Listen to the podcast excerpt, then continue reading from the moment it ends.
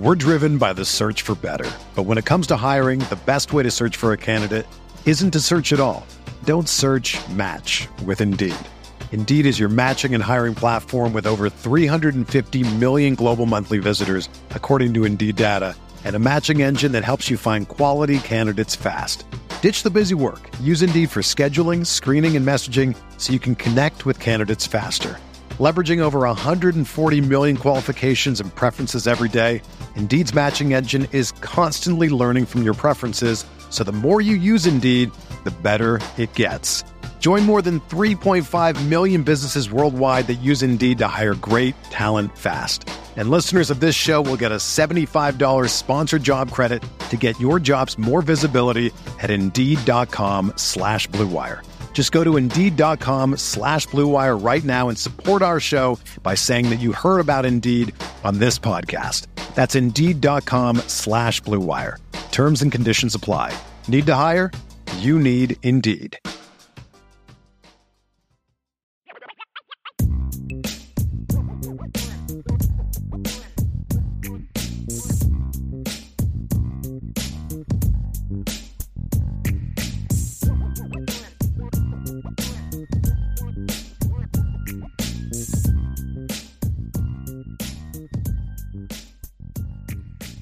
Let's move into some other players, Ryan, that need to have sort of stay or go decisions. Sure. A unique one for me is Brandon Joseph. Mm-hmm. So Brandon Joseph came to Notre Dame from Northwestern. He was an All American in 2020. Excellent player. Disappointing 2021 season. I know you were fired up about him. You convinced me eventually. I had some reservations. He was not really healthy most of this year.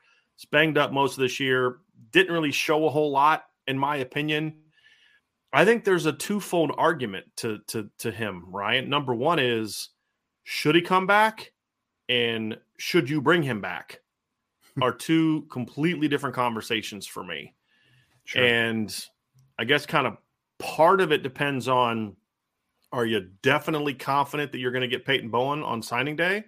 If you are, then I would honestly say move on.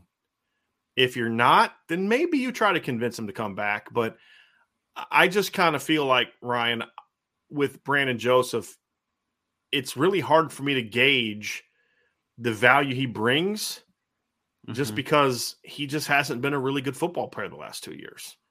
And now you start to wonder was 2020 the the COVID year and all that the anomaly and this is more who he is or is he just struggling to get it get, to get that year back? I mean cuz you you have to say there's been more snaps of him in college as an okay safety than there are Mhm. snaps of him in college as a great safety. We're driven by the search for better. But when it comes to hiring, the best way to search for a candidate isn't to search at all. Don't search match with Indeed. Indeed is your matching and hiring platform with over 350 million global monthly visitors, according to Indeed data, and a matching engine that helps you find quality candidates fast. Ditch the busy work. Use Indeed for scheduling, screening, and messaging so you can connect with candidates faster. Leveraging over 140 million qualifications and preferences every day, Indeed's matching engine is constantly learning from your preferences, so the more you use Indeed, the better it gets. Join more than 3.5 million businesses worldwide that use Indeed to hire great talent fast. And listeners of this show will get a $75 sponsored job credit to get your jobs more visibility at Indeed.com slash BlueWire. Just go to Indeed.com slash BlueWire right now and support our show by saying that you heard about Indeed on this podcast. That's Indeed.com slash BlueWire. Terms and conditions apply. Need to hire? You need Indeed.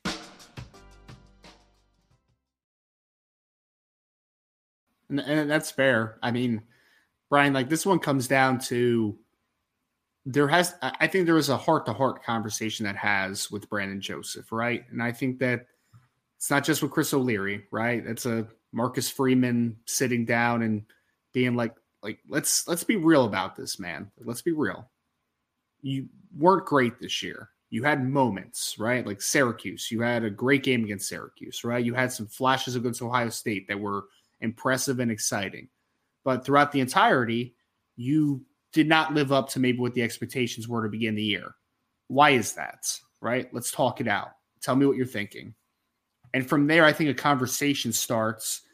And I think honestly, at, at the end of the day, Brian, for me, it comes down to as a coaching staff, how much do you trust him if he wants to come back, right? If you trust him and what he's telling you, and there were some circumstances that were standing in way of him being the player that maybe he can be, then I think I would be open to him potentially coming back. But I think I don't know the answer to that one though, because I don't talk to Brandon Joseph on a day to day basis. I don't know what makes him tick. I don't know what his work ethic's like. Like I don't know those things, right? I don't. I do know that later in the season, it seemed to me like he was taking some plays off. Like that's what it seemed like to me. I I seemed it seemed like there wasn't a ton of effort a lot in the over the last few games. Like that's what I see, right? But I don't talk to him every single day. So I think that there's a heart to heart that needs to come to, to come to fruition here because I think he's in a tough spot because he'll get drafted. He's going to get drafted. Sure. Probably, probably more of a mid round guy comparative to what I thought he could be at one point but he'll get drafted because he does have still some ball production in college. He has good ball skills. He's shown those types of things and flashes during his career. I mean, not in flashes. I mean, the guy has what ten interceptions. yeah, career, 2020 was not a flash. I mean, that was a right. whole season. I mean, Yes. he didn't just have a like couple good games. It was a whole season. Exactly. Yeah. Right. So so he he has the ball production to stand by. He has the moment flashes during this season, although it was very few and far between. But he is now a player that you're a mid to late round guy. That's what you are right now. So generally, I would say that guy needs to go back to school, right? I mean, that makes most sense. A guy is a mid round pick. You need to go back to school, increase your draft stock more than likely, right? Right. At a safety position. And he isn't in that position though right now because it's. I think that that heart heart needs to happen if it hasn't happened already. Like there needs to be a comfortability. If there's not comfort, then we're not like this is even a conversation to have, right? You move on, whether that's him declaring for the draft, whether he ends up going to a different school. Like I don't know what the outcome of that one is, but if you don't trust them, you move on. Simple as that. If you do, I would give it a thought, a deep thought, and we would have that conversation at that point. But regardless, you need to understand what happened this year, what makes him tick, what the issue was. What's the deal, man? Because the games where he came out and he looked pumped up, like I, I mean, Brian, we were both at Syracuse, right? Like you saw him in pregame and he was getting some juice good. into those boys, man. And then he had his best game of the season by Yeah. a by a large. Why did that that, not Ohio happen? State were clearly his two best games. Why Yeah. did that not happen more regularly? I need to understand that. Could Why it have been injury effort- related, right? That's the thing. Like, was the effort not there late because he just didn't feel comfortable on a, on an on a leg or something? You know, he didn't feel comfortable if there was I don't know if there was a shoulder injury that he that we don't know about. Sure. You have to know all those things that we don't know. So we, we we've got we've got to admit what we don't know, right? I mean, and what we don't know is why did he look like you said, Ryan? Is it he didn't want to hurt himself because of the draft? Is it he was gutting it out and that's the best he could give and he just didn't have, you know, there's a lot of things you have to ask yourself that we don't know that the staff to your point, the staff will know that and it'll go a long way towards what direction they want to go with him. And, and it's really fascinating, Brian, because I would say this, right? Definitely wasn't as good in 2021 as 2020. Like it wasn't even close. But when you watched the 2021 film, I, I watched a few games. I know you did as well. Did you ever have any effort issues with him? Like that was nothing No. that I ever saw. It was like bad technique as a tackler Right. at points. Even and- yeah, 2021 you're talking about, right? Yeah, it was never it was, It was never, never really about effort. no. But so what why- you don't know is weird. okay, was it this year uh, uh, about the NFL draft is right around the corner, or like I said, were there injuries that that were part of it? Was there, you know, an, an uncertainty in the defense that would be gone in year two of the D? I mean, there's so many different things to look at, Ryan, that, that we don't know, so we can't say for sure. Nope, move on because he doesn't care, doesn't want to be here. I can't say Right. that. Right. I- Exactly. I, I can tell you what it looked like. I can't tell you the reasons why. I don't have uh, I don't have really intel to share on that one right now. You know what I mean? Um, I can just tell you what I saw was a not a really good football player that you Yep. couldn't trust to be out there every day.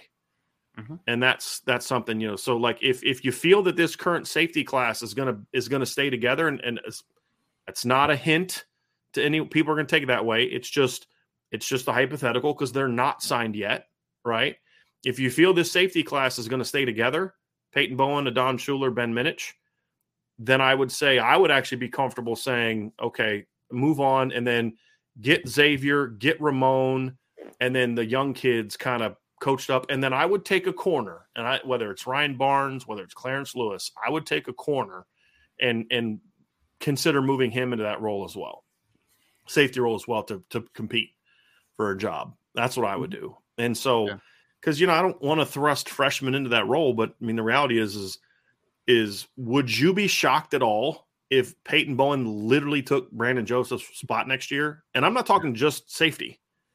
I'm talking safety and punt returner. Yeah. Would you be shocked if if he took that role next year? I wouldn't. No.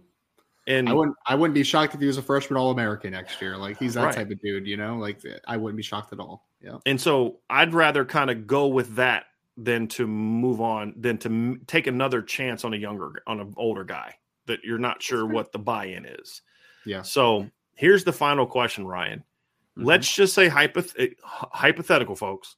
Yep. Let's say hypothetically Notre Dame says, "Hey, um, Brandon, we're we're you know we're, we think it's time for us both to move on." If you're Brandon Joseph, do you go pro and just take your chances there, test well, do all that, or do you maybe transfer somewhere else for a fifth year? I, I think that in that situation, I would go pro if I was him because I just from intel on the NFL side, right? Like he's not the early rounder that once was maybe theorized, but he's still a kid that I know for a fact has a major All Star game invites, right? If he chooses mm-hmm. to come out, so he's still gonna have opportunities in the draft process.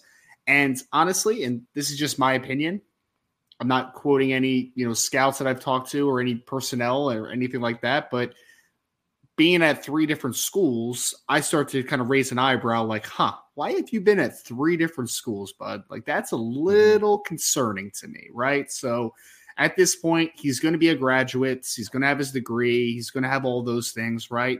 Because he was close to that before he even transferred to Notre Dame. So, having your degree, four year player, I think that for me, if that was the, it was either transfer or, or to go pro. If I was Brandon Joseph, I feel like I would bet on myself and I would try to go pro. Agree. No, uh, I think that there's one other safety that has a potentially an extra year. That's DJ Brown. I think you and I both agree that it's time for DJ to, you know, either take a shot in the NFL or move on. Yep. I I yep. think that's definitely the, for me the way to go. Yeah. Secondary wise, Cam Hart's already decided to come back, so that's obviously big. And there really is nobody else that's got a draft decision in the third level. Defensive mm-hmm. line wise, I mean, we could maybe mention Riley Mills or Howard Cross as you know as, as now draft eligible players. Howard Cross is obviously a senior, but I think they're mm-hmm. both guys that should come back. And I mean, Agreed. that's not really a discussion. Yep. Linebacker, I, I kind of feel like that's another one where unless they're told to, hey, you know, maybe should move on, which I have not been told that that's going to happen with any of those linebackers. Uh, you know, I, none of those guys have draft decisions. I think the there's just not a lot of draft decisions really to be made that would make sense. I think the only other one would be offensively when you look at a guy like a Braden Lenzy. You know, does the staff try to bring him back? Like, okay, here's do you go to the portal and get a guy, or do you try to convince Braden Lenzy to come back for a sixth year? Uh, or do you just trust with what you have and your young guys coming in next year? I think those are the questions in the debate that you have. You know, I just I think it's kind of time for him to take his shot. You've had two healthy years. Mm-hmm. A kid who had some injury history in the past. You've had two healthy years. Go run really fast at the pro day, and well, yeah. and you know, because like, look, you know, may, maybe he comes back next year, but it would most likely. This was the year where he had a chance to be the guy. Sure. I, I think next year to be harder for him to be the guy. He just would be a, a part of the rotation next year.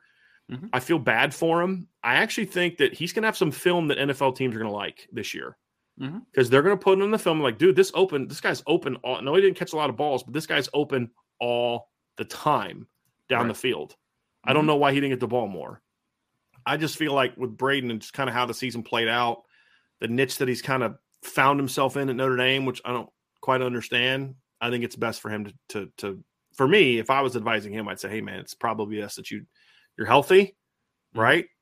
Go time real fast and you know, some team's going to say this kid caught, you know, 60 balls at his career at Notre Dame, 60, 70 balls in his career at Notre Dame, and, you know, had some big plays and he's healthy, going to run real fast. And, you know, let's take a shot on this kid.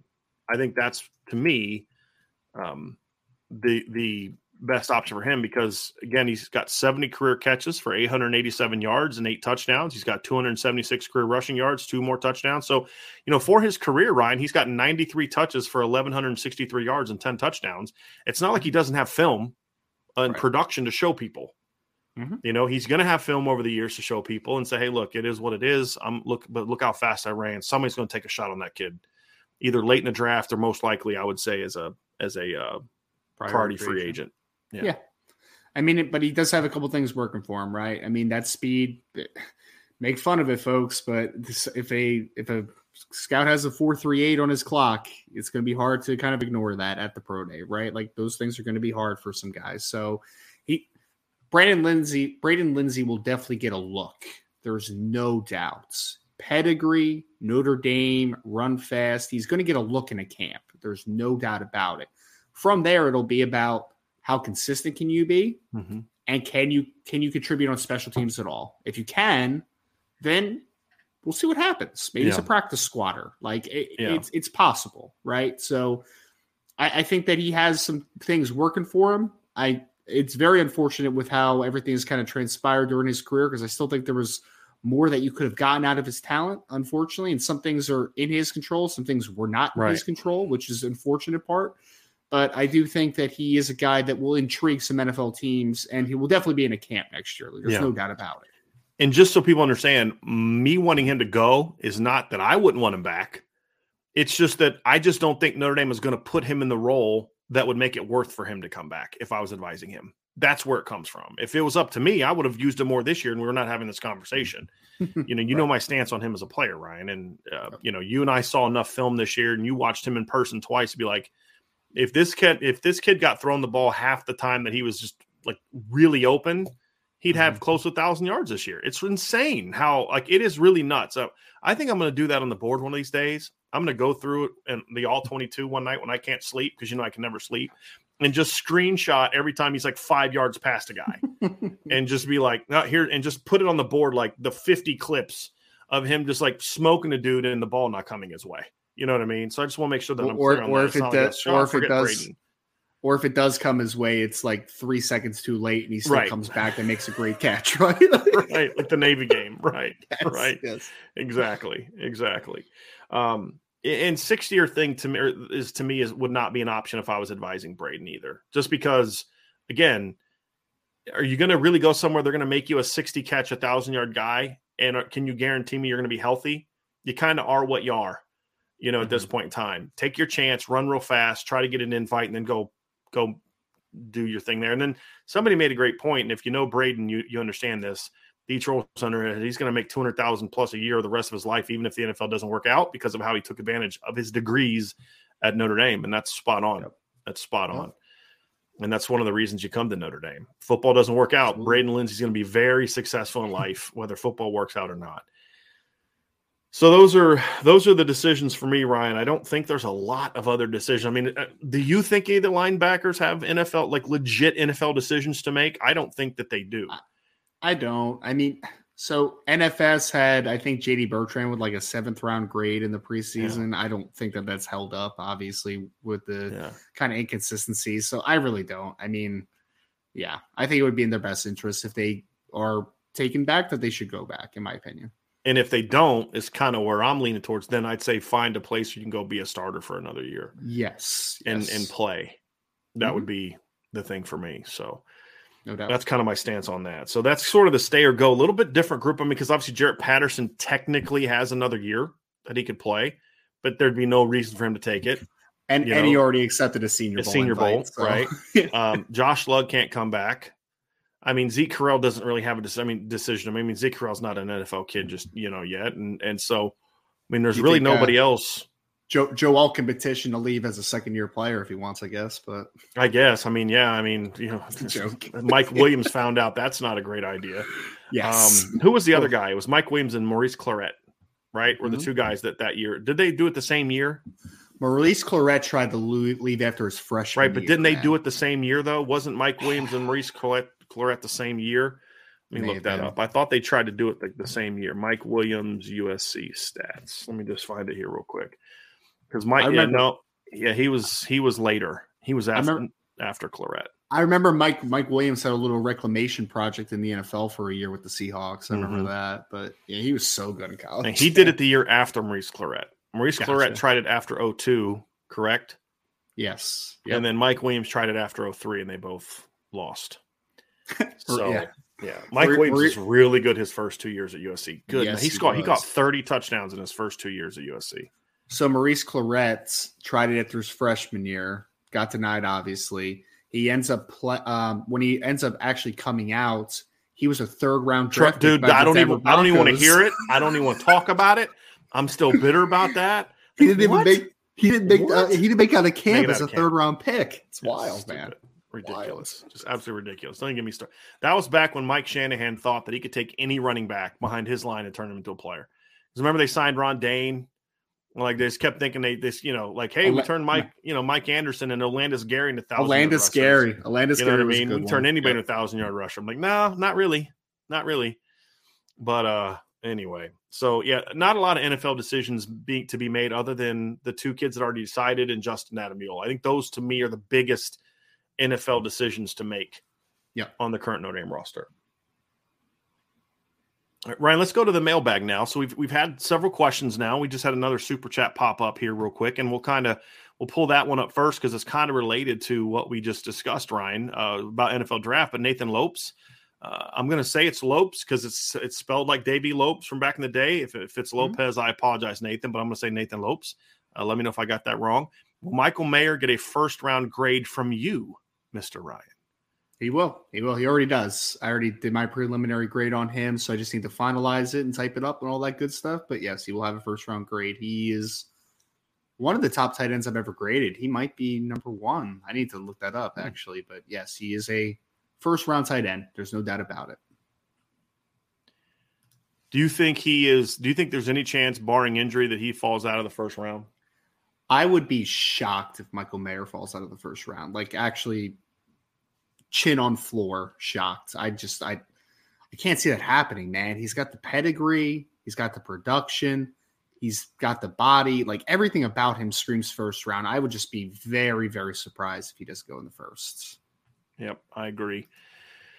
Let's go. We had another super chat up here from Brian Chisanik. Thank you, Brian, very, very much. He goes, My favorite freshman to watch next year, besides Peyton, besides the Bowens, are Christian Gray, Brandon Hillman at wide receiver, uh, Greathouse, love it running back. Hard to pick four. Also living uh, in North Carolina my whole life. The respect for Indy has pulled a 180 the last five years. Thank you.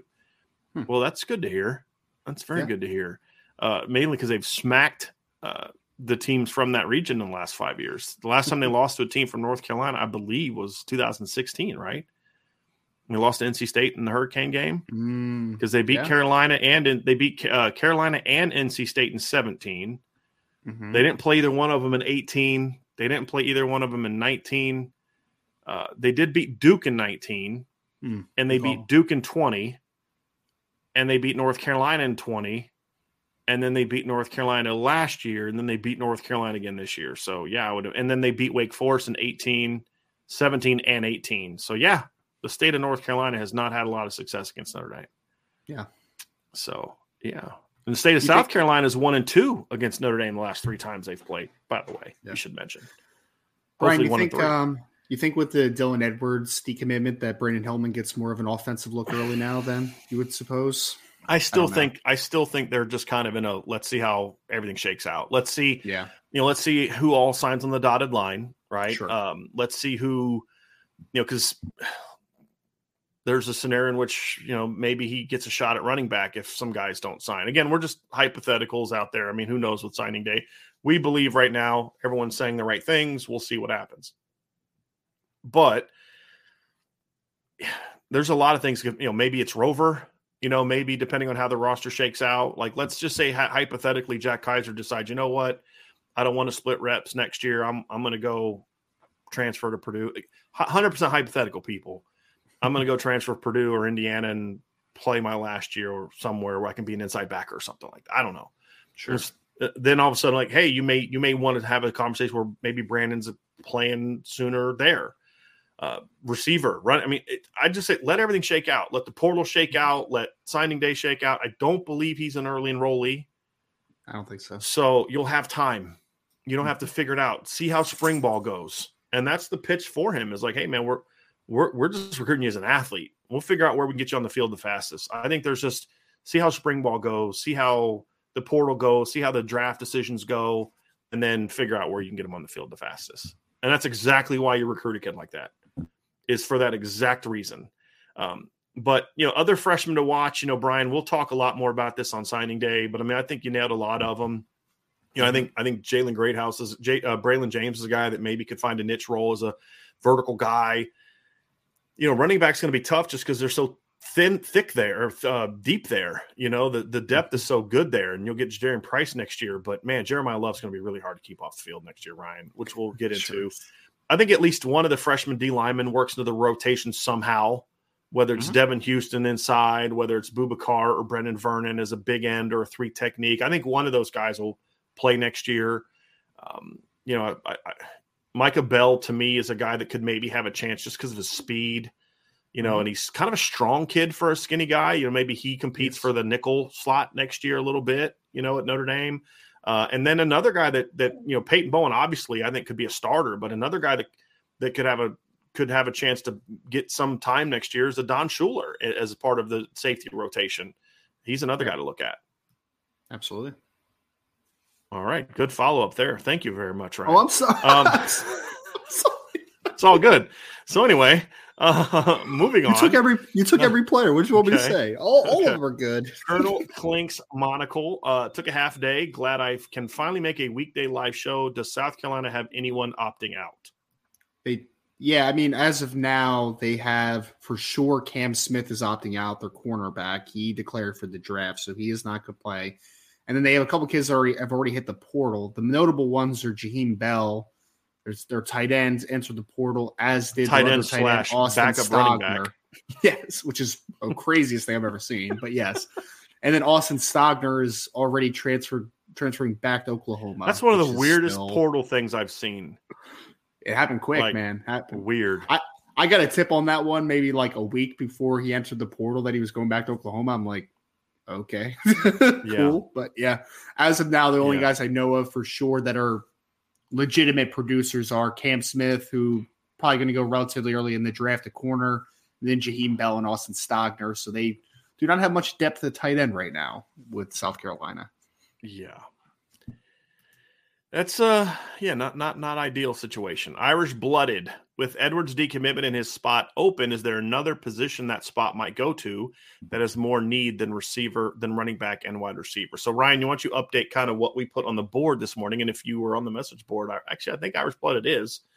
Uh, mm-hmm. Ryan's we had well we had an update this morning on on Khalil Barnes uh, yeah. that kind of makes it seem like I think Notre Dame is good where they are right now. Yeah.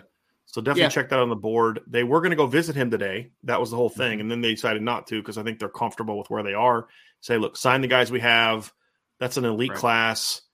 And I mean, that's why that's why Brandon Hillman is such an important thing, Ryan, because you lose a Dylan Edwards. If you need that fifth, seventh guy at mm-hmm. the two skill positions, he could be there. You sure. know, uh, otherwise you can rover, safety, receiver, running back, wherever there's the need, you can figure out where to play him yep. as we talked about before. But I think right now, Ryan, that the plan plan is to stand pat. There's some other guys they like they offered Mason Robinson today, defensive end from. Maryland. He's probably going to Penn State. Mm-hmm. You know, mm-hmm. obviously, if certain guys called him and wanted to commit last second, they'd take them. I, I think their thing is we're not going to fill a spot just to fill a spot. If there's a guy out there that we really think can help our football team, we'll bring him in. And I think with Khalil Barnes, it's more of he really wanted to play receiver. And I just don't think at the end of the day – once they got Kaleb Smith, they really felt the need to put him there because that's not his best position, in my opinion. That's what he mm-hmm. thinks his best position is, but I don't think it's his best position. And I don't think the staff ultimately believe it's his best position. So uh, instead of telling the kid what he wants to hear to get him in the class, knowing you don't really think he can play there, they just decided to move on, which I respect that, to be completely honest with you.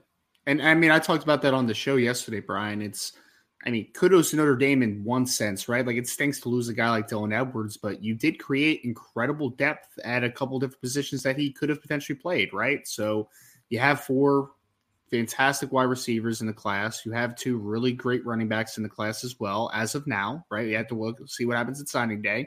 but you have six players in that in those two positions right now where losing a Dylan Edwards it hurts, but it's not it's not earth shattering, right? It's not like you are like, oh man, what are we going to do now? Like it's it's not one of those situations. So it stinks, but they're able to bounce back, I think, quickly with it. And like you said, I don't think they're going to force a player that they don't love, right? Like I think they, I think they liked Khalil Barnes as yeah. an athlete. There's no doubt, yeah. but just and more wide, as a DB. wide receiver, that's yeah. not his best fit. Over. They liked him more as a DB, and he yes. just was set on getting a shot at receiver, which you know, I don't even know if Clemson's necessarily recruiting him as a receiver, are they? Like it, it's that's what see that's why Notre Dame was his leader because they were willing to give him that shot. But once they got uh, Kaleb Smith, it was like there was not the need there. I think that Notre Dame and Oklahoma are similar with their idea of K- of Khalil Barnes, which is why I didn't think that they were going to end up with either spot. Where I think that Oklahoma also thinks that he's a defensive back at the next yeah. level. So I'm not really sure what Clemson thinks they, thinks of him. I just know that Clemson wants him. Um, so mm-hmm. yeah, so I, I think Clemson. I, I, could be wrong, but I think Clemson kind of looks at him like Notre Dame looks at Brandyn Hillman. Mm-hmm. Just hey, let's just get him, and we'll figure yeah, the rest out later. Out. So sure. yeah. I want to bring this super chat up because this is big. Mike Sullivan, one of the members of our message board, put a prayer request out on the board this morning uh, sort of an emergency situation with his daughter that was very scary. She had to be rushed to the hospital. Uh, Mike fills us in, says, Thanks everyone for the thoughts and prayers. It was just a large abscess. Surgery went well. She is doing, she's going to be super sore for a few days, but we can handle that. I read the post multiple times during my surgery. Thanks. You are very, very welcome. And if I remember correctly, Ryan, isn't she, she's young, right? Is Mike's young, daughter's young? so I believe so. So, yeah. um, yeah, I believe she, he, I'm, a, I'm pulling the post up here now, uh, but I believe she's uh, eight years old. Oof. And uh, so very scary, Mike. And so we are glad that it's worked out. And, um, we're happy for you, man. And you know, you always you always got your IB family to, to pray for you and, and be there for you, man. So we're glad to hear that. And we thank you very much, Mike, not just for your super chat, but more importantly for letting us know. Uh, I'm not a parent, like Ryan's a parent. He has a, he's a he's a girl dad, about to be a mm-hmm. two time girl dad here yeah. for yeah. too long. Uh, a lot of other girl dads, a lot of other dads period in the in the board. So I you know, I just remember how it was for us with Rita as who's a dog. I you know, I couldn't imagine having to rush my my flesh and blood to the the hospital. So, man, I'm glad things are going well, Mike. Very, very glad to, to hear that uh, she's going to be okay. Johnny from the boot asks Ryan, maybe quick answer since Edwards decommitted based on NIL and the abundance of talent committed. Do you think the commitment of Hillman was the final straw? Look, I, I think that I mean, I mean, Brian, did it have some impacts? I would say probably, right? I mean, I think that you're looking when Dylan's originally looking at the class, he's like, okay, how am I going to fit into this conversation? You have a couple really talented running backs, you have four wide receivers.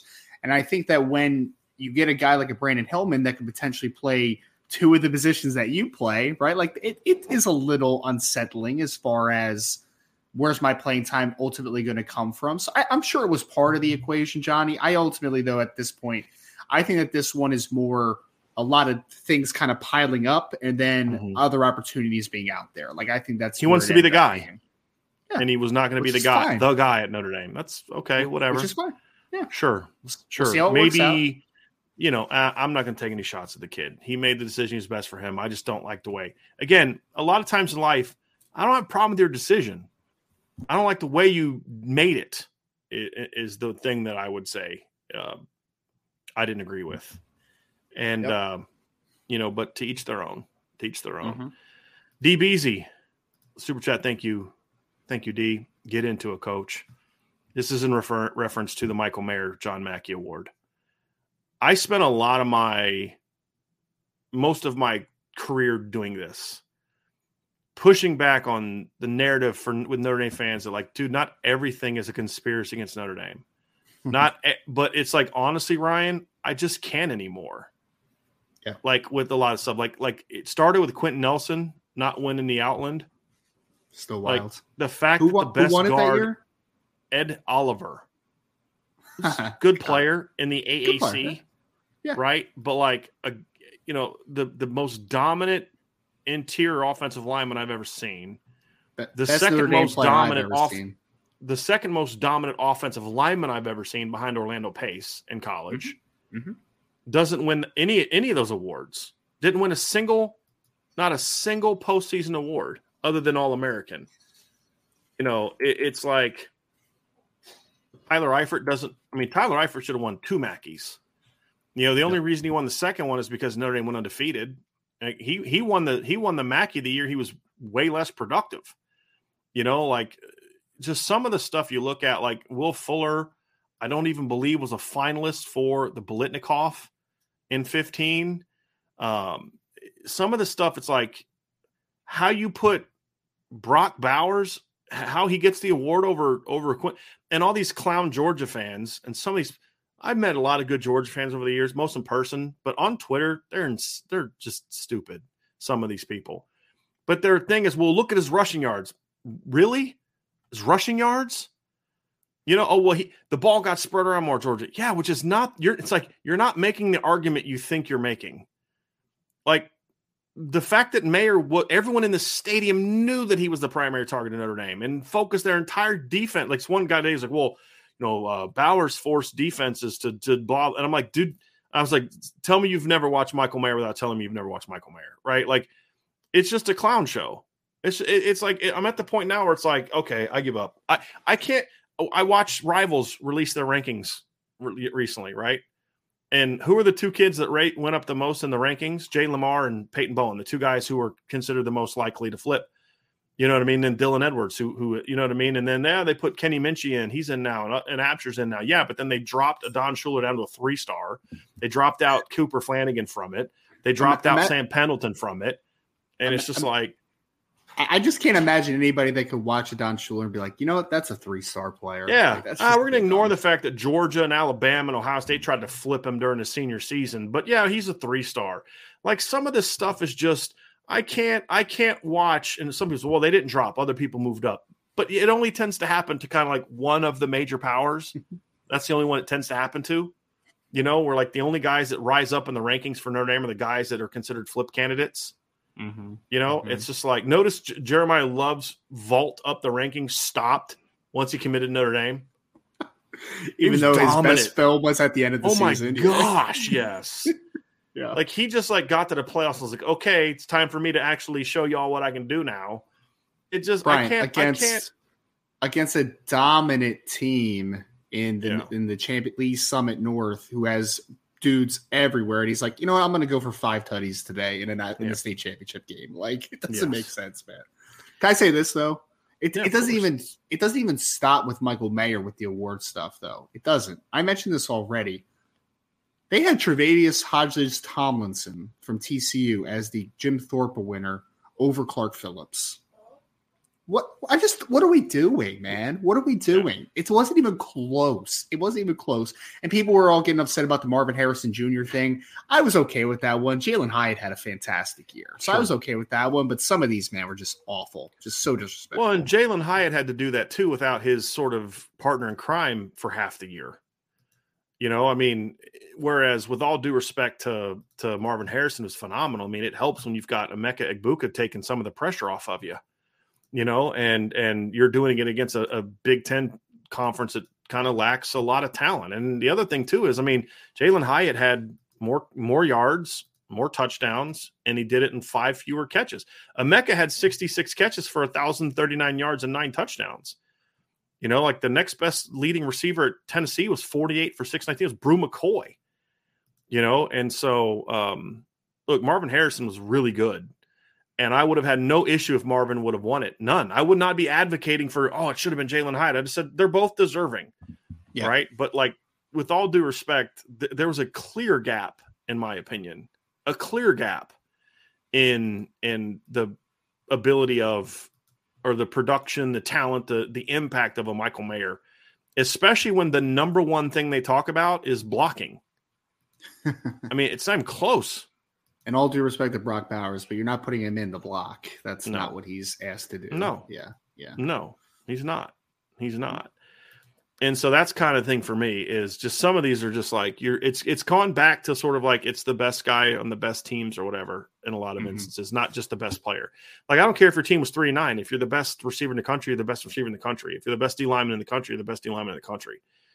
But you know, it's it's an what was where was the award show aired on last night? What what network? ESPN. Okay. There you go. I thought I thought you were just doing a. uh Didn't know if you needed an answer on that one. Oh, I wanted an answer. It was a rhetorical question, but I wanted an answer. Yeah. Yep. Oh. You know, it just it's that hard to take wild, him seriously man. anymore.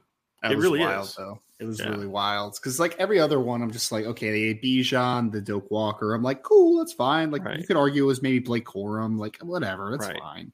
Marvin Harrison, Jalen Hyatt, I would have been Right. fine either way. But I'm just like, Right. Michael Mayer didn't get the the the he didn't And get then the, the, the. Football Writers Association of America had Brock Bowers as the number one, the first team saw tight end this year. I saw It's that. like, I told you. that's I told you that was going to happen. That's why that I- was gonna happen. it's just a joke. It really is. It and it's sad because it impacts people, right? Mhm. Like you put on all this work, you've earned something. Yeah. Not that you deserve it, you've earned it. He didn't deserve the Mackey, he earned the Mackey. Mhm. You know, Clark Phillips didn't deserve, he earned it. And he did so on a defense that really didn't give him a lot of help a lot of times. No. You know, and so um yeah, it it's frustrating. It's like some it's like Drayk Bowen's ranking. Like Rivals has a guy that puts out this should Drayk Bowen be a five star or not before they're in veil, and then they drop him. You knew you were going to drop him. Like, what? It's all about clickbait. Yeah. Yes. Yeah. Yeah. yeah. It's like I can't take y'all seriously anymore because it's so obvious that you guys are just either doing things for clicks or talking out of your butts or just biased or just bad at your job or some combination of those things. And I- and it's not just I mean it's not just Notre Dame kids, but it seems to affect Notre Dame kids cuz I would point out like well this kid dropped and this school did this, but it's getting to the point now where it's like every time Georgia gets a commitment, the next time that kid's ranked, he skyrockets up the rankings. Same thing for Alabama, skyrockets. sky- And I'd say Ohio State deals with a little bit of that too in the last Yeah. couple years. I feel like they've kind of some kids that have committed Ohio State, they then knock back a little bit Mhm. and they take Mhm. some of the shine off of it. You know, where they'll boost a kid that goes to, you know, Alabama, Georgia, some others. And it's just like, okay, Oh, you guys know- are now playing to the fan bases, not actually. Brian, we never talked about this one, but uh, how about Stetson Bennett being a Heisman finalist? I love the thing where where Lamar Jackson won the Heisman Trophy in 2016. Stetson Bennett is a finalist in 2022. They're the same age right now. It's wild, man. And, and Lamar Lamar's about to get his second contract in the NFL. Thank you. I saw that too, man. It was so. It's like, come on, man. I retweeted. I was just like, I love college football. Lord have mercy. Well, and then like, oh well, you know, Stetson outplayed Hendon Hooker. I hate that. I hate that analysis because one guy played on a significantly better team than the other one that day. Mhm. You know, so it's like, okay, whatever. Hendon, It's- Hendon, it's Hendon deserved to be on there, man. He just Yeah. deserved it. He did. I somebody just said this. At least they gave that Dylan Edward Gibbons Wuerffel Award correct. If That's they true. would, that would have been the biggest travesty of all of them. Yeah. If Dillon Gibbons didn't get that award, that'd have been the biggest travesty of all of them. Because Mhm. what that kid has done with his fame and his name, image, and likeness, you talk about a kid that truly understands what name, image, and likeness is all about, and how you can use it to not just better yourself, but to better, to better those the world around you. That kid gets it. Mhm. So props to him. Props to him. Absolutely.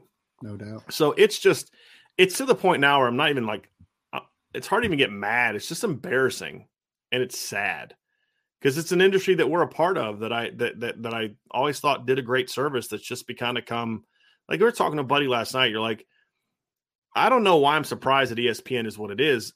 Their name is Entertainment and what is it? Entertainment, Sports, and Production Network. Yeah.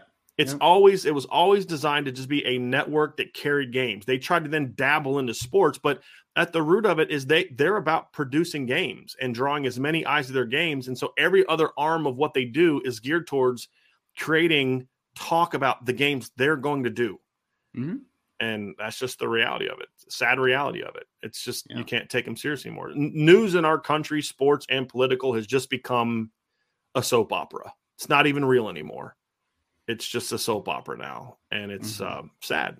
But it's why we do what we do. So, anyway, I, I am I am very curious to see if this happens someday.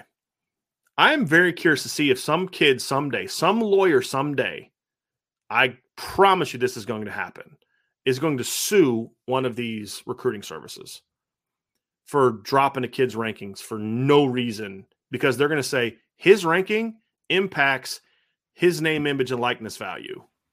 Oh yeah. And your decision to drop him for whatever reason, it, you know what I mean? Now, Well- he may not have a leg to stand on legally, but it doesn't mean that they're not going to sue and then still just try to get a settlement out of it. Watch. what I'm telling you, it's going to happen. Well, Brian, what what even I mean, think about it like the um, you know, the on three thing that shows the the NIL like whatever it is, like their their worth type of Yes. thing. I mean, how did they not get in trouble for that? If I was a player that was trying to negotiate a deal or something, and that then the company uses that as a baseline, I'd be like, uh, no, they don't. They don't determine that. I determine that, right? Like that's not how that works. But Right. yeah. Yep. Yeah, it's going to be interesting when that day comes because I do believe that day is going to come. This is a strangest, oddest question we've ever gotten, Ryan. Uh, Irish to the moon. Uh, given the opportunity, would you go to the moon? So, I yes, because my weight's getting a little heavy, so I would like to be a little lighter, and you're lighter on the moon. So there you go. I'm going to say no. I don't like flying. I don't like heights. I think leaving this atmosphere might be something I would not be too le- too Uh, about. you wouldn't even feel it, man. It'd be like being on a roller coaster and then you're just floating. It'd be great. I grew up. I was I think eight years old. hmm and um, I think eight years old. I think it was eighty six. Somebody correct me if I'm wrong here, but I was I was a kid, I was young, and uh, I wanted to be an astronaut. And there, uh, growing up in Lima, there's the Neil, Neil Armstrong was from like right down the street where I'm from, from Wapak, a team that I grew up playing in. His uh, his uh, museum at least was in Wapak, Wapakoneta. And so we would always go there for, you know, just I loved going there. And I, you know, doing the thing where, you know, they put the stars up on that the the the dome up in the top and all and I wanted to be an astronaut. Mhm. And I had uh, they had this uh, this uh, space shuttle, the Challenger, was going to Mhm. launch, and they were going to take a teacher up there, and we were going to sit there and like let her teach a lesson and all this kind of. It's going to be really cool. And I had the picture of those astronauts on my desk, and I thought I just want to be an astronaut. And then I watched it explode, and it really shook me. I mean, it just to the point where it was like, you know, that's just not um, that's just not something that you just kind of, you know what I mean? Like, yeah, I, I don't know if that's really something I'd want to do. So anytime you ever think about the idea of like, you know, because you know now Elon Musk, Elon Musk has taken people to space and all this other kind of stuff, and it's just like, no, I'm good. I'm good right it's, here. It's it's like a I forget what the number was, but I think it's like a million dollars for like six minutes or something like Mhm. that. Because he takes you into space, Brian, but like he takes you in and then back out real quick. Right. You know, it's not like an actual experience. Right. It's like a giant, the world's biggest non-attached roller coaster. It really is. You know what what I mean? is, man. Like- It really is, though. That's good. Yeah. I mean, it's a it- it's a good quantifier. Like that's exactly what Yeah. it is. And you go yeah. up and you go down, and it costs a lot of money. So At least Elon Musk Yeah. owns Twitter now, so we're all in good hands. There you go. It's better now than it was.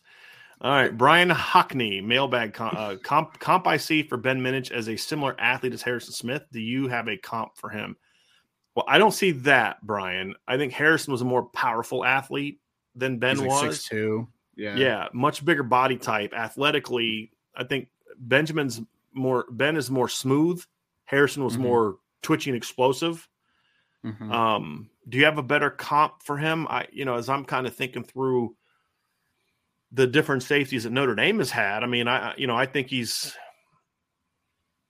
part of me wants to be like Jalen Elliott is one that really comes to mind. Um, you know, that's that's a similar body type. You know, similar Mhm. athleticism at the high school level. You know, Jalen Mhm. was a quarterback in a, in a corner his senior year. trying to think of some Notre Dame guys that he would remind me a lot of. Honestly, um, I really don't have a good Yeah. one for him.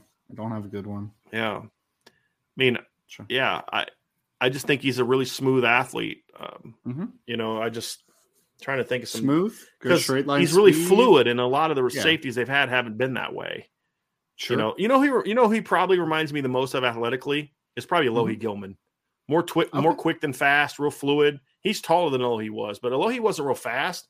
Alohi was really moved quickly. You know, easy Mhm. change of direction, could get downhill quickly. Really, really instinctive. Really high high football IQ. And I think that's who Ben reminds me the most of was probably Alohi Gilman. And that's a it's quite a comp. Yeah, because Alohi yes. was a really good football player. Really yeah, good football cool. player. He's a really good player. Yep. Uh, Mark Avalone says, uh, "Do you see the transfer portal NIL pushing more coaches to the NFL or out of coaching than before?" Absolutely. If they don't, if they don't get this, eh, you know, if they don't get this under wraps, it's like you're going to love coaching at about ten schools, and outside of that, it's going to suck. Imagine, can you imagine being a mid-tier school right now, where you're just like, man, I have no chance, like a, uh, like a mid-tier yeah. SEC school or a mid-tier well, like Big Ten like, school, like or Clark like, Lee and Vanderbilt. They, yeah, they, you know, the, the, coach before them, they they get they spend the last two years developing this Mike Wright kid at quarterback, mm-hmm. and then bam, mm-hmm. he jumps in the portal. Yep. Like okay, okay, what are you supposed to do there? Like, they're, they're leading their leading rusher Raymond Davis just entered the portal too, and he ran for a thousand yards for the team this year. It's just like, yeah. wow, man. Like you're, you're, trying to build this team up. You go from like what one and 11, two and ten to five and seven. You're one win away from mm-hmm. making a bowl game, and then mm-hmm. bam, your best players leave because they can get more money somewhere else. Like that's that's really what this is supposed to be about. Like really, that's the lesson they, we're teaching. They were they were very improved this year too. That's a good example is Vanderbilt because yeah. I mean they they took big strides this year. They were a lot. And they're probably going to go back been. down. Yep, yeah, probably probably going to go back down. That's a good point. So Ugh. yeah, it's frustrating. We have another super chat down here from Thangak.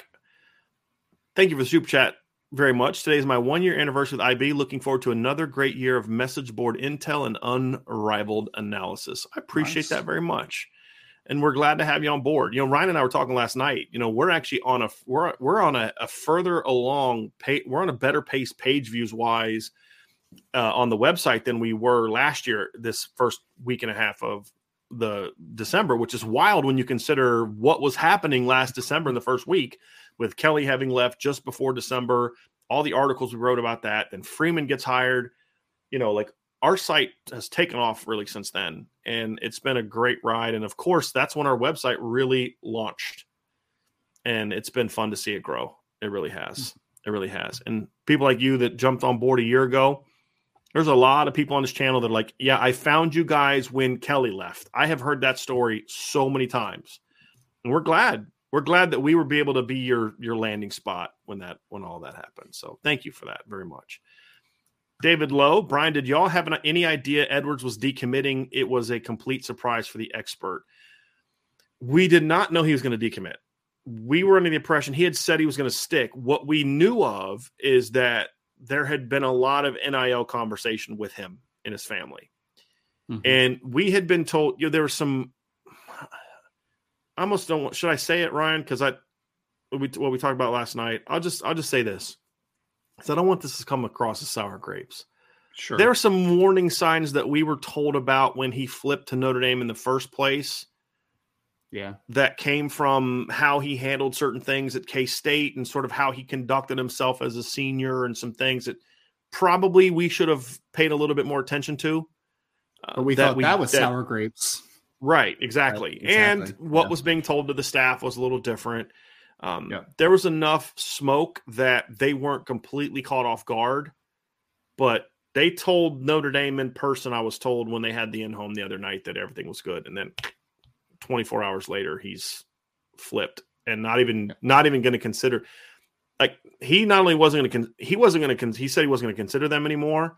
Part of mm. that was is when he decommitted Notre Dame was just kind of like whatever like, dude, this is ridiculous. Like, why would you want to fight to keep that kid in the class at this point in time? Yeah. You know, like two weeks before signing day, really? Seriously, Come on, man. Actually, yeah. Uh, so, um, no, I'll, we did just... not. It, it, caught us by surprise that he did decommit based on what we, what he had been saying, but it wasn't one where we're like, what? Yeah. Wow. It, it, it also, um, it also took some recruits off guard too, some commits, which right. is yeah, yeah, just very because he wasn't he was telling people one thing and then did another, right? Exactly, exactly. But I think the way you put it is off guard is a better way of putting it because again, I don't, mm-hmm. I, I wouldn't say that I was surprised that he did it, but I wasn't mm-hmm. expecting it. Surprise being more of a gut thing. There was no intel that he was going to decommit that we got if that right. makes sense. Does that make sense? So I'm not I'm not trying to it make does. it seem like oh no no we really knew he was going to do. No, we didn't. We didn't know he was going to do this.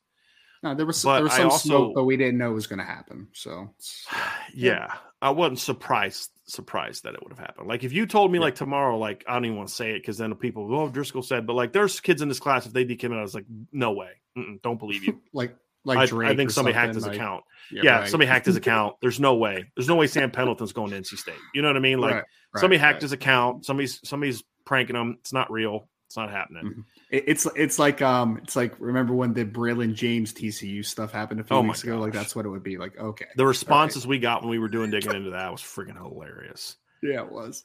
Yeah. Yep. Hilarious. Jeff Fluke says, Can you guys do a recruiting class breakdown of the top 10 classes, of course, after signing day? We are going to do that, Jeff, but it's going to be on the CFB Nation channel. Uh, so we'll do it on that one, not on Irish Breakdown. Um, facilitate and form wise is Foskey going to the Se- Reese's Senior Bowl after just opting out of Notre Dame's bowl game? What does he have left to prove? Well, he has a lot left to prove, just not necessarily anything to prove in a Notre Dame uniform, Ryan. Yeah. It's a different Well- event type of event. I mean, Brian, like I was on full, like I was on, I was completely transparent with my opinion that I thought Isaiah Foskey could rise to being a top 10 to 15 pick if he took massive steps forward, right? Like I think he's that talented. He didn't take those steps, if we're being honest with ourselves, right? Was he still a really good player? For sure, no doubt. But the nuance of the game is still a question mark with him. So you want to go to the Reese's Senior Bowl to show that you're working on your game because the thing that they're going to be watching most in Mobile, Alabama is the one on ones against offensive linemen. And if he shows a little pass rush repertoire, a little hand usage, a little counter moves, like if he does all that stuff, he has a lot to gain right now. Because I, I would say this, and I know some people pushed back on me on our, on the show last night, Brian, when I said this. I think it's much more likely that he goes day two than he is a first round pick right this second. Right. But if he goes to Mobile and has a great day and then he tests well, then maybe we're talking about being in the first round conversation again. So he has a lot to gain, in my, my opinion. the the senior bowl can move. I mean, we've seen it. I mean, Zach Martin Every got year. drafted where he did because of the senior bowl. Absolutely. Now, I'm not saying he would have been a third round pick, but like he went 16 because he dominated the entire week at the senior bowl. Eric Right. Fisher, a few years ago out of Central Michigan, went first overall. He was a second round pick going into that event. Yeah. Last year, Cole Strange, the offensive guard out of Chattanooga, was probably a third round pick. He comes out and he gets drafted in the first round by the New England Patriots because he dominated the Senior Bowl. Right. Happens. And then that kid from uh, the D3 kid a couple years ago. oh Quinn the, the- the Bron- yeah, the Broncos drafted. Mhm. Um, yeah. So yeah, there's a Yeah. lot you can prove there. That that beating the beating a South Carolina offensive line that's okay, but you know not a bunch of guys you're about to draft. It's a chance for me to watch people that are on my board that are going against each other and see them up close and personal, interview them, and all those type of things. And and I think those are all that's all part of it. And then you Yeah. get to see a kid up close and personal, up close mm-hmm. in person. That's part of it as well. Talk to him, body type him, Yep. all that good stuff. Yep. Yep. Re- Berkshire Yank, realistically, how long does it take for a quarterback to learn the offense? I get it's not ideal to start a true freshman, but what if he enrolls early and goes through spring practice? Honestly, that depends on the kid. hmm I mean, eh, look, some kids can come pick it up right away. Others, it takes them a, a year. Others, it takes two years. Some never figure it out. It just depends on the kid and how much opportunity you can get him. I think here we're referring to Kenny Minchey. I think that, and the other thing too is, is what's your experience level? For example, if they bring in a transfer kid that's three year starter, he's going to pick up the Notre Dame offense a whole lot faster than a kid who's coming from a high school because he's already speaking a, that language, so to speak. Now it's just got to get tailored to what Notre Dame's specific terminology is. He's not mm-hmm. having to expand his mind per se, where a high school kid's going to have to expand his mind and learn the techniques got to come and the, everything's new to him. Where a transfer kid's like, yeah, I know how to do all this. I'm good, man. Especially if it's a grad transfer kid, because then he's not really taking the classes that you, you know, that he's not getting used to college. He doesn't have to take as many classes. All of that stuff is different. Mhm. And so, um, but you know, it just it honestly depends on the kid, and that's a bit of a cop out. But I mean, usually it, it, it really does. And even if a, a freshman shows enough aptitude to play as a freshman, you're still not giving him the full scope of your offense. I mean, you go look at what Mhm. Clemson did in 2018. They did not have a really deep playbook for uh, Trevor Lawrence the way they did for in 2016 for Deshaun Watson. sure. You know, there just was less on his shoulders. They took a lot of the running stuff out, even though Trevor can run, which he showed two years, you know, the next two years, they didn't have him do a lot of that as a true freshman. When he ran, it was a scramble, right? Mhm. And so that's part of it too. Is you know you're really not going to pick up the whole thing. A freshman at Notre Dame, for for example, would just have to be so much more physically better than everybody else that they kind of have to say hey, it's worth it to lower, you know, limit what we're doing volume wise because this kid's just too good of a player. For sure. So, or there's an injury that forces that. Yep. Matt McCarthy says, uh, Ryan, what is the what's the boundary lines for New Jersey for being fans of the teams in different sports? Baseball, Mets, Yankees, Phillies, football, Jets, um, Giants. Is that who that is? I would imagine. And then the Eagles, and then basketball, the Knicks, the Nets, and the Sixers, and then hockey, the Devils, the Rangers, uh, you got the Flyers and the Islanders. Are the Islanders still a team? I didn't even know that. Islanders um, are still a team. Yep. Okay. The Islanders. Uh, shows you how much I follow hockey. So Ryan, what uh, what say you on that, Mister New Jersey?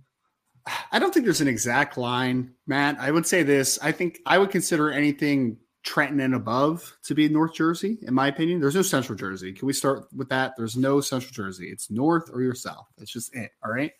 So I would say Trenton and down would be south, and then parts of Trenton and up would be the North Jersey side of everything, right? It's just more about who you identify with. Like I identify more with Philly than I do with New York. Like I, I live in a more secluded area. You know, there's a lot more farmlands in the South Jersey area than there are up north. North is more I, I industrialized than where I live in the southern part of New Jersey. So I'd say Trenton and down is is New Jersey and yeah, they associate obviously with cheesesteaks and pork roll and not Taylor ham and whatever the heck else they do in, in North Jersey. So there you go. What do you, Brian, what All do right. you call it? Is it pork roll or Taylor ham? I don't know what either one of those things are. Oh, you don't? It's a breakfast meal. Yeah. Okay. How about a? Uh, I would like. How, I would like to. I would also like to let you know that a good friend of ours from New Jersey. Mm-hmm. Okay, you know what I'm talking about. Yeah. Just said Ryan. He disagrees with you. They live in Jackson, okay. which is in fact in Central Jersey. So no, I'm just stop. I'm just telling Jackson, you. I'm just you're telling Southern, you. You're a Southern Jersey you, guy. You can man. call him after the show and you guys can hammer it oh, out. I, will. Um, I don't know I what any of those things you just said are. I don't I don't know like those. How about this, how about this, Brian? How about this, Brian? If you went to a Subway or something like that, what what type of sandwich would you get from there? A sub? Are you talking like oh, sub versus hoagie? Is that what yeah, you're saying? It's basically, hoagie, man. It's a hoagie. Yeah, no, it's yes, it's a hoagie. No. A hoagie is a is a to me a specific type of bread and a specific type of shape of a sandwich. So yes, it is different. Huh. It's different. Yeah. Huh. So uh, disagree. Uh, Jackson is also a it's it's a part of South Jersey. We'll we'll claim you, sir. We'll claim you. Okay. he said Wawa all the way is the last message he wanted me to send to you. Wawa's good. So, Wawa's in South yeah. Jersey too. We so have Wawa's in, in Virginia. So yeah, that's all. That's all up and down. Wawa Coast, has man. my favorite candy bar. It's not even really candy bar. They're uh, called. Um, I can't remember what they're called, but um, but they're just like these little. There's like eight of them in a pack, and they're like these little things like this size, and they come like one's almond, one's dark chocolate, one's regular chocolate. I can't believe I'm forgetting oh. the name, but they're like my favorite things, and I've only ever seen them at Wawa's. So yeah, they're really, really, really good in my opinion. So Somebody asked, "What's the difference between a sub and a grinder?" No clue. What is a grinder? Is that a sandwich? There was know. a question from Brian Hockney that that I accidentally deleted. Uh, I was trying to star it, but I actually took it out of the starred thing. I was going to uh-huh. pull it up, and I just took it out of the star thing. But the question was basically, does Notre Dame have a shot with uh, Dasan McCullough? Which we answered that question. But then he said, does he have no shot because he's an undergrad? So basically, the way it works in Notre Dame right now is graduate or freshman are their two best bets mm-hmm. because a freshman still just took nothing but gen eds. You can make up for that a lot easier because if a kid's graduating in three years right now, then if he mm-hmm. transfers and you don't take any of his freshman classes, he's still on pace to graduate in three years. It'd be his fourth year of college, but he could still graduate, get caught up. You can't sure. do that with a junior. A sophomore's a little too far in. Uh, mm-hmm. Uh, it's better for Notre Dame right now if you're a freshman or a graduate, which is a little nuts, but it needs to change. But that's the reality of it. So uh, Trucker Joe says uh, Ryan has. He, this is in response when you said he's a good coordinator. Has Golden shown uh, to be a good D coordinator? Yes, he has. And what he has not shown that he's a really good D coordinator. I mean, look, 100%. you don't have the defense Notre Dame had this year if he's bad. See, this is th- this is my issue that I have a little bit here. Not necessarily with Trucker Joe because he may have a different view on this, but it, in general, I find that far too often when mm-hmm. we're evaluating, it's either one or the other. You're either great yeah. or you suck. Yes. And there's no like, well, he's just good. He's good. Mm-hmm. He's not bad. Mm-hmm. Well, okay, but that's not as good as what but but they weren't good. They were really good. Marcus Freeman was really good. Clark Lea was really good. Mike Elko was really good. He's just good. There's a difference. One's better, but it doesn't Yep. make him bad. Did he have a couple bad games? Yeah. But for the Mhm. most part, they were good. He was good. He wasn't great. He needs to be a lot better. But we we've got to be able to like have more precision in our conversation sometimes. Not everything is great, not everything is elite, not everything is bad. It's like there, there, there's a lot of in between in these conversations. So to your point, Joe, when we say good, it's not Mhm. necessarily a high praise for him No, because no. the expectation is you need to be better than excellent. Yeah. Right Super, superb, and and so superlative, yeah. right so he's Yeah. a he's a good defensive coordinator he's not a great defensive coordinator or even a really good defensive coordinator. I think that's where notre dame needs to be. So to your point joe i think i understand joe's immediate pushback to saying he's Mhm. good but just understand the nuance that goes with us saying he's good. If if you know if it's it's a really good defensive coordinator. That that'd be able to go hold on now. Let's, let's pump the brakes a little bit. But saying he's good is fair. He was good. Mhm. but he needs to be better. He needs to be very good. You don't win a championship with just a eh, good defensive coordinator unless you're a team that's, you know, scoring like LSU did. But even that year, they had a great defensive coordinator. It's just the They did. offense scored so dang fast that, that they were on the field a lot as a defensive team. And so they gave up, you know, 23, 24 points a game, even though Dave Aranda's defense was actually pretty decent that year. It's just they were on the field a lot. So he needs to be better, in my opinion, a lot better. But he hasn't been bad either and so there's a happy happy medium. We'll wrap up with these last couple. Um, do you have time for a couple more, Ryan, or do you need to run right now? I can do one more if, you- if it's Okay. good. Because I wanted to do this one. I wanted to get this one from Okay. John A. One, and then I can handle the rest of them. Um, Yep. This is the one, so I'll let you answer it, Ryan, and then I'll you can bail after you're done because he's Okay. got to go. He's got to run real quick, but uh, um, and then I'll follow up afterwards. So John A. One says, "Do you think Notre Dame changes the Viper role based on the roster? Most of the guys that can play in that spot are long, athletic linebackers with good speed rush ability. So kind of thinking like four, three, five, three, three, five, or more of a true stand-up Viper that you see from some other teams. I mean, John, will they? I, I'm not sure about that. My opinion, though, and I've talked about this a ton, is that I think that the way the the way college football and the NFL are going, that eventually you want that position, the defensive end position, just in general, to be a little bit more interchangeable. Right? There's always going to be principles that you would like to have from both sides, but I truly believe that the future of the defensive end position on both of those levels, the major levels, college football and the NFL, is that you're going to have defensive ends that are much more versatile alignment wise, guys that can fit both roles. So I think that's where you need to go. Next year, I don't Notre Dame because you're going to have Riley Mills back unless you move Riley Mills inside. But mm-hmm. I mean, Riley Mills is not going to be a guy that's going to be interchangeable to playing Viper, for instance, right? But as the game develops, I do think that in a couple years we're going to be in a spot, not just from a Notre Dame perspective, but from a full encompassing perspective, where defenses are going to be more interchangeable because there's going to be offenses that are just going to keep up in the tempo, are going to keep getting different personnel groups that are going to force guys to be uncomfortable in space. So I think that there's going to be an interchangeability that kind of moves forward, in my opinion. And when that happens, Ryan, that's when Notre Dame's offense becomes truly dominant. Because once Yes. that, I agree with you, once that full integration happens, that's when a Mm-hmm. team that's willing to come up and punch you in the face for 60 minutes becomes an unstoppable force because you do not have the personnel on your team to stop it. And that's where it becomes cyclical cyclical, aspect of That's where it comes 100%. back. Yep. That's why what Jim Harbaugh did was so good when he first moved to Stanford. Yes. It's because it was so different than what you were recruiting to stop USC and Oregon and all these, and you can't stop them and stop Stanford with what they did. You can't do both, and that's Absolutely. the cyclical part of it. So, um, if so, for me, right, if you got to run, you got to run. But if you want to stay and listen to my my answer, then you can stay and listen to my answer as well. Uh, but for me, Ryan, I do think that Notre Dame can get the personnel to get there. I don't know if they're necessarily there now as a one gapping team, but I do think that there's going to be some merit when you look at what the schedule looks like moving forward.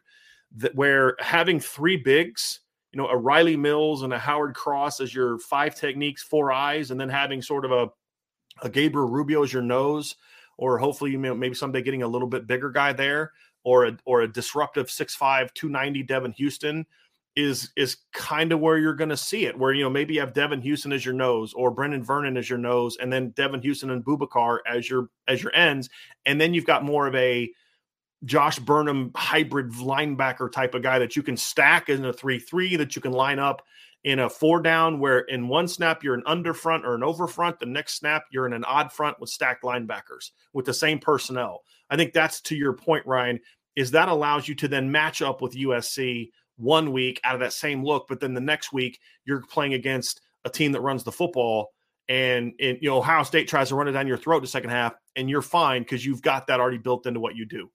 I think there's merit to that. And I think that's, you know, Utah did that. That's what Utah did. They were a 3 3 team that had that edge guy that could, Gabe Reed type guy that could just walk up and rush, but then drop into coverage.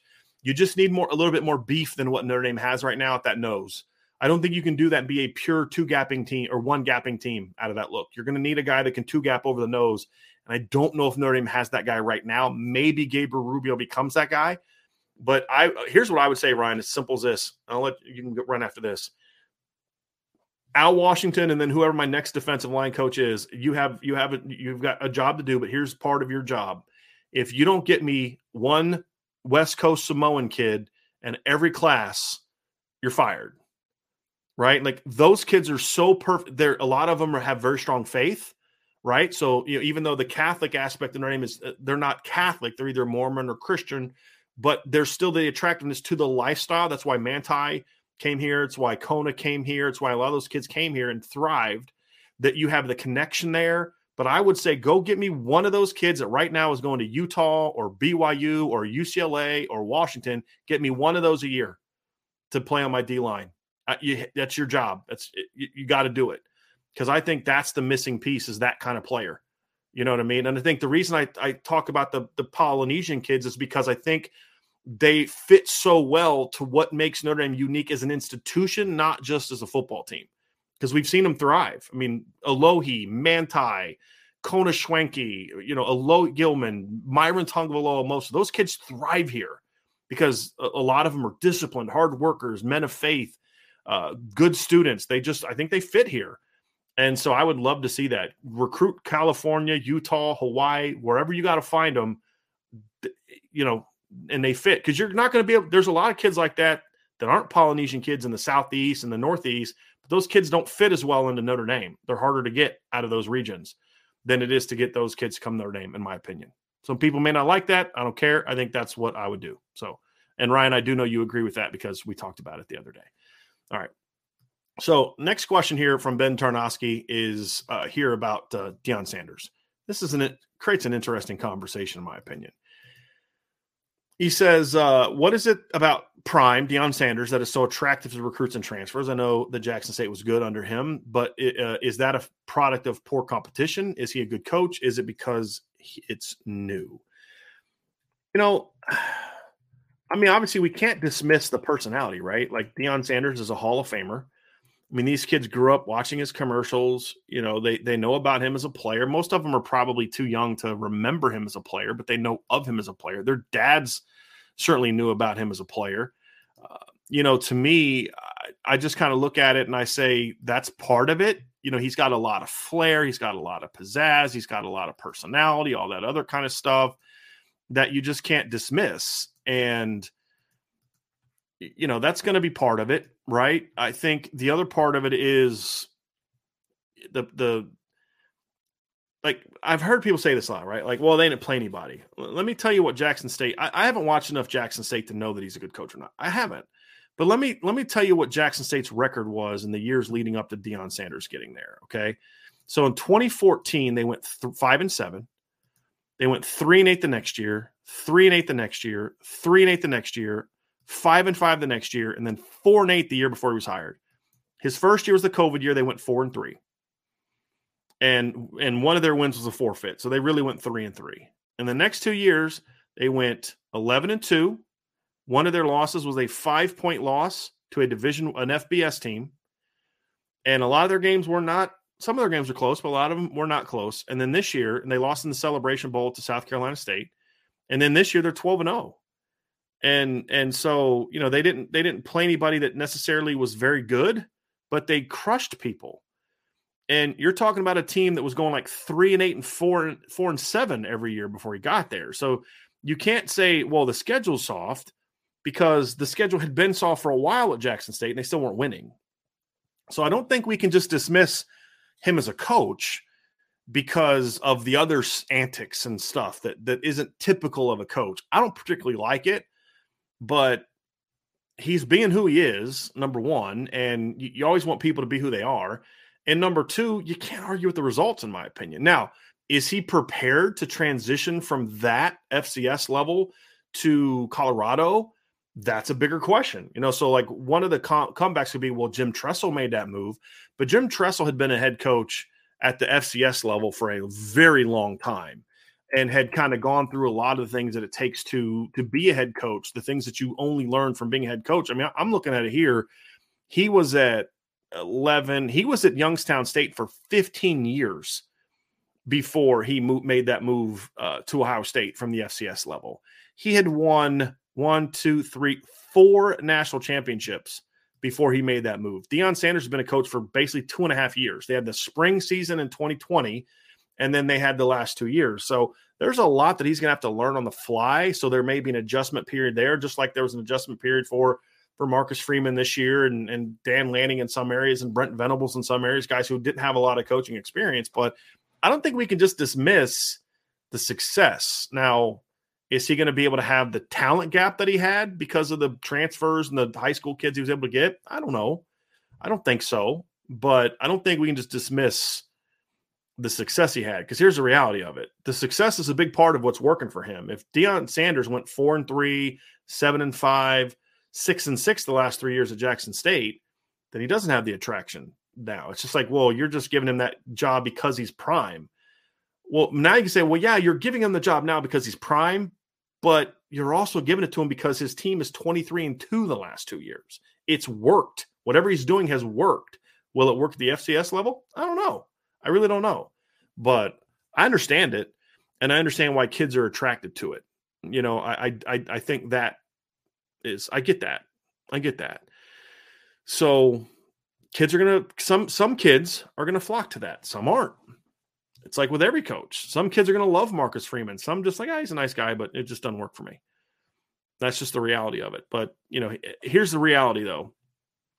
He's gonna have about a two year win the two year window to get this thing turned around before it stops really like okay it's like it's like with anything yeah it's all cute and fun until like you know what's that scene do you remember the scene from major league 2 where at the beginning jack parkman's the new catcher for the indians and he does that little shake and uh, bob uecker's character harry doyle says uh, he's doing that shake that all the ladies in cleveland love right? Well then later he's with the white sox and he does that little thing and he's like he's like you know that's the shake that you know all the women in cleveland puke right?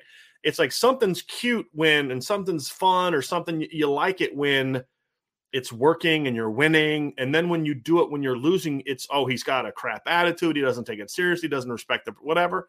It, you, you got to win or that stuff doesn't matter. It's like being hard on players. Uh, kids will deal with it if you're winning. You know there's a reason why jim harbaugh got ran out of san francisco the minute they started losing because you don't deal with that if they're losing. And so I think that's those are things that factor into it. He'll get a he'll get a little period of uh, grace, but he's have to start winning soon. And if he wins, then kids are gonna you know more kids are gonna want to go there. I don't think it's ever gonna be a you know destination like a USC, a Notre Dame, a, a Florida, Georgia, Alabama, Ohio State type of situation, but he'll he'll win there. He'll win there. So that that's uh that's kind of where it'll be.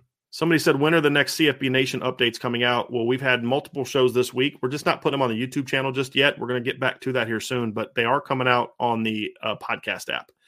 So definitely make sure you're subscribing to that. I am going to have a video up later today that John and podcast and video that John Garcia did breaking down 2023 quarterback recruiting right now. So that's kind of where where that is. All right. Alan Watson says, hello, Brian uh, and Ryan. I remember, uh, I think BK's first or second year, I remember looking at the guys that came in at the big, big tight end from Oil City, Pennsylvania. That'd be Ben Koyak, and thought these guys look different. Now I can say it again.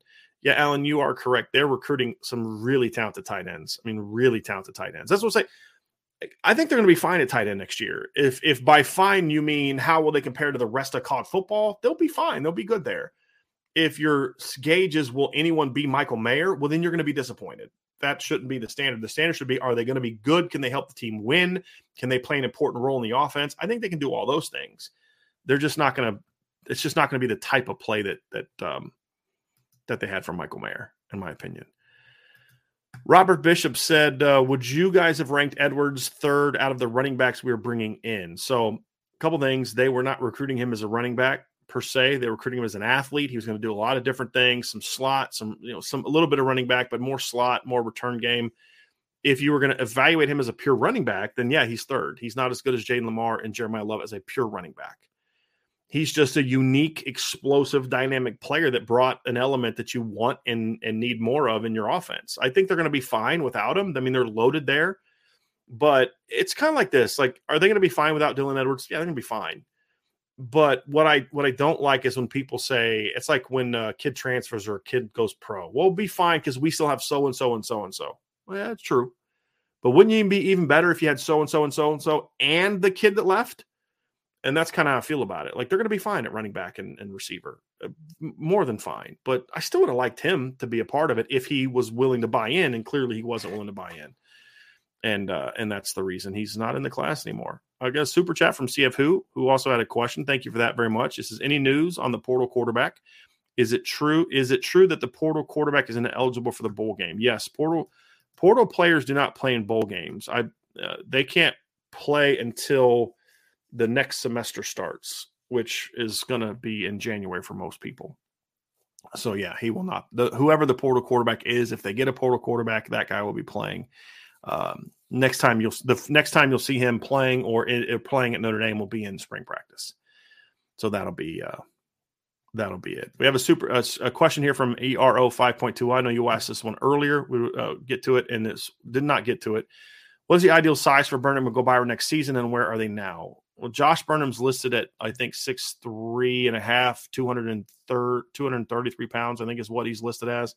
Give me a second. I'm going to pull it up because I actually just had this in uh, I'm working on a replace and reload article for the front page that'll be out here in a little bit. So let me just um, look at that thing real quick. So the, he was listed this year at six three and a half, two thirty three. Aiden Gobaira is listed at basically six four and a half, two forty one. I don't know if he's two forty one. I, I don't really put a lot into ideal size. It's more about functional size strength and can you play at a certain size? I mean, I've seen guys 260 that can't play like 260 guys, and I've seen guys 230 that play like they're 260. I think for me, it's about you know hold having enough weight that you can hold up at the point of attack, but not being to the size where you know some guys you look at two different body you look at the same body type 6'3 230 some guys going to be able to gain 30 pounds and get more explosive some guys going to gain 30 pounds and get slow because his body can't handle it I don't know what their natural body type is. I think Gate Aiden Gobaira, I'd like to see him eventually around 250 of good 250, uh, like a real 250. Josh Burnham, I don't think needs to get a whole lot bigger. I think his thing is maybe five to 10 more pounds, but just get stronger and improve your technique. I don't, I, I, especially for that Viper role, I don't think that guy has to be 260 pounds. Isaiah was that way because he just was a big kid naturally. I mean, Julian Okwara played that position at like 225 sometimes and played it pretty well. So I, I think it just depends on the kid. It's got to be natural, right? That's the thing. It's got to be natural. So, um, yeah, we'll see kind of how that plays. All right, and then the last question that we're going to have here, uh, and we'll kind of pull this up, is uh, who's the surprise player of the 2023 class? Just to remind people that we will be doing something along these lines, of, more in depth on signing day and in the shows uh, after signing day.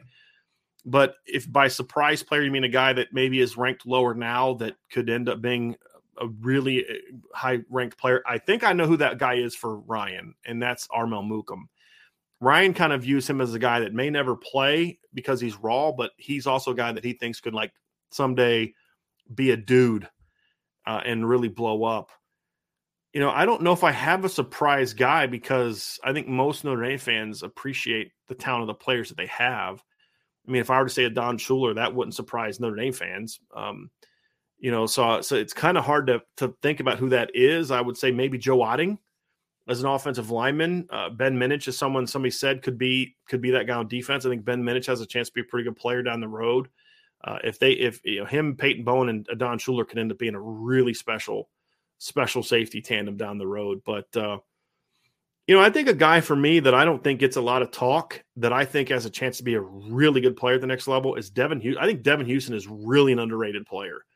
I think he's got a chance to be a really good football player at the next level for sure. Somebody else mentioned Rico. Um, yeah, he, he could be there for sure because he gets a little overshadowed by some of the other receivers. Kaleb Smith, no, no, that's who it is for me. Kaleb Smith on offense, Devan Houstan on defense. That's my two. The two guys that could be the biggest surprise. And again, I don't say Adon Shuler because I don't think I don't think me saying Adon Shuler surprises anybody in this chat. I don't. I think people in this chat get that. Maybe nationally because some of the clown rankings we've seen, but I don't think anybody in this chat's going to be like, oh, Rico's not a surprise. What are you talking about? We all think he's going to be good. I mean, not Rico, but uh, Adon Shuler. I think they'd all think he's going to be good. So I don't really count that one as a surprise, in my opinion. So, um, anyway, so that's uh that's going to be it for the show today, everybody. Thank you all so much for being with us. Uh, this is, I believe, I, I, I am not sure if the guys are going to be doing. Let me just see if I got a message from Sean Stiers. I'm not sure uh, if um yeah, I'm not. I'm not sure if they're going to be doing it. Let me actually ask Sean Stiers if they're doing a um, a rapid fire tonight. I'm not sure if they're going to do that tonight uh, or not. So hopefully he'll respond to me before we're done. But before we get out of here, I do want to thank everybody for um, the patience that you've seen. If if you are someone who's on the website and you use PayPal and you're wondering why you got a cancellation message, I have another email that I sent. We had to go. We've gone through now basically gotten rid of our PayPal account. Uh, that show is getting ready to start right now. So you're going to want to run over there. I'm going to talk to Sean here uh, about moving that show back down the road. But the IB Nation Sports Talk guys are going to be starting a rapid fire here in a, in a couple minutes. And uh, so go there. But if you're a PayPal member and you got that cancellation, we we canceled our, our PayPal account. So we're no longer using PayPal as a, a, a membership payment method. And so once we canceled those accounts, it triggered an automatic cancellation of your account on Irish Breakdown. The cancellation is not a true cancellation. You still have access to your account. You still have access to the board. What it just meant was is your auto renew was canceled, which meant at the end of your whatever payment method you've had, whether you're monthly or annually, it just means when that term ends, then you're going to have to re up. It won't auto renew. You have to put in a new payment method. Is all that means. So you, no one lost access, or you shouldn't. And if you did, shoot me an email and we'll get you squared away. But no one's lost access. You shouldn't lose access. That should be good to go. So before you head over to IB Nation Sports Talk, hit that like button, everybody. Hit that subscribe button. Hit the notification bell. Share this podcast. Sign up for the CFB Nation YouTube channel, but also the podcast app. I think there's a lot of people that aren't signed up for that that need to sign up for that because we're eventually going to move that away from Irish Breakdown feed, and I still want those guys to thrive and get the downloads and the views and the payment that they're getting now. So uh, make sure you're subscribing to the CFB channel uh, podcast app as well. Definitely check that out. That's where you'll find Lucky Lefty, CFB All America, a State of Recruiting. We're to start doing some, all of our draft stuff that we're going to do is going to go on that part of the podcast with Ryan and I as we get into the uh, draft season as well. So you're definitely going to sign, subscribe to that as well. And of course, sign up for the message boards at boards at irishbreakdown.com. So thanks for being with us, everybody. We'll talk to you again soon. Head over to IB Nation Sports Talk right now for their Friday Rapid Fire.